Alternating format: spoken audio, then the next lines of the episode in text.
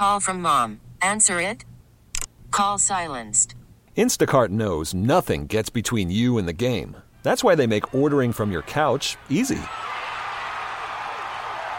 Stock up today and get all your groceries for the week delivered in as fast as 30 minutes without missing a minute of the game. You have 47 new voicemails. Download the app to get free delivery on your first three orders while supplies last. Minimum $10 per order. Additional terms apply. The Tuesday of Week 5 for your Philadelphia Eagles. They're getting ready to host the New York Jets Sunday at the Link. I got the voice of the Eagles, Merrill Reese, joining me as he does every weekday morning. Merrill, good morning. Let's take a little bit of a different turn today. Something that has popped up noticeably in the four Eagles games so far and many other games across the NFL, probably all of them if you really look at it. The officiating this year has been complained about a lot early on. Why do you think that is? I think it's right to complain about it because there's a lot to be desired. These are highly trained officials. They're excellent officials, but the rules are making it very difficult for them, and they are overreacting. I thought it was a bad idea when they made pass interference a reviewable call, and it seems almost as if every time we see a contested pass, and usually there are elements of offensive and defensive pass interference in the same play, the play ends and there is a flag thrown. Or if there isn't a flag thrown, a coach challenges. You see it all the time. You see the flag thrown for holding time and time again. I think football is a great game. I think it's a beautiful game with a lot of great athletes performing. But this is killing the entire rhythm of the game. It's slowing the game down. And I think for a lot of fans, it's very frustrating. I have no problem when the flag is thrown with dangerous hits, when the helmet is used, where a player's safety is jeopardized. But when they're throwing it time and time again for some plays that have nothing to do with the result of the play, something far away from where the ball actually is located, I think they've gone too far. Merrill, why do you think the referees are being so loose with the officiating this year? Why are they calling so many penalties? Well, I think there are different points of emphasis. And this year, the call du jour, so to speak, seems to be pass interference.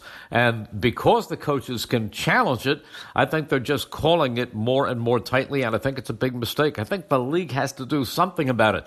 Broadcasters are complaining about it. You hear it time and time again. They'll review it, and they'll say, boy, there really wasn't much there. And even the experts, the former officials, are critical of it at times. I know just from being out there and seeing NFL fans all the time, that is the number one complaint, and it really is hurting the game. I wonder how much, because obviously the ability to challenge or challenge a pass interference, or rather a pass interference that wasn't called, is because of what happened in the NFC Championship game last year between the Saints and Rams. So I wonder if that's why it's being called more often these days, because it was missed in the NFC Championship game. So maybe the referees, Merrill, think that, like, oh, well, you know what, we'll call it, and if it's wrong, somebody will challenge it, and then we'll take it away. Better to call it than to not call it. Well, I don't think you have to wonder.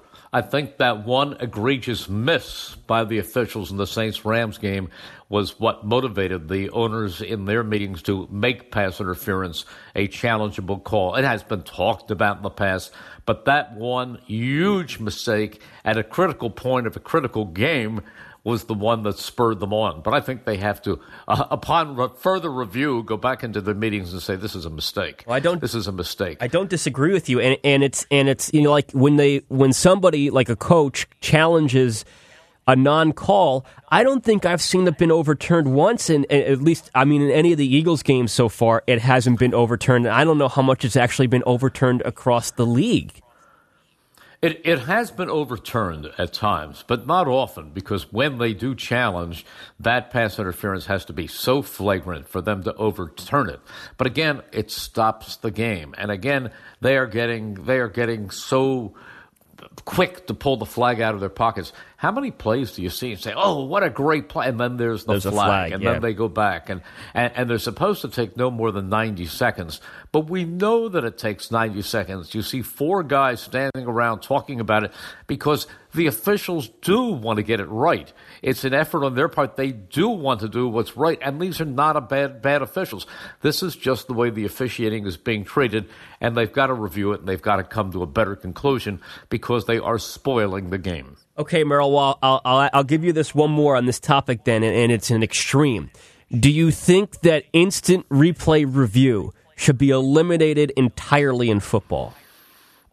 No.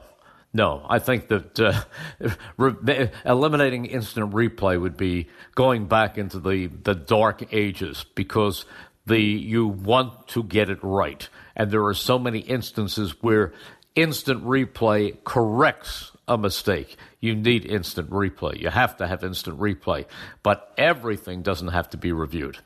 All right, Merrill, let's talk about a little bit with what's going on with the Eagles right now. A couple of things, some news to come out yesterday, or rather a report that came out yesterday, which we'll maybe get confirmation on as the week goes on. Avante Maddox, according to NFL Network, is week to week, likely going to miss a few games with a neck sprain.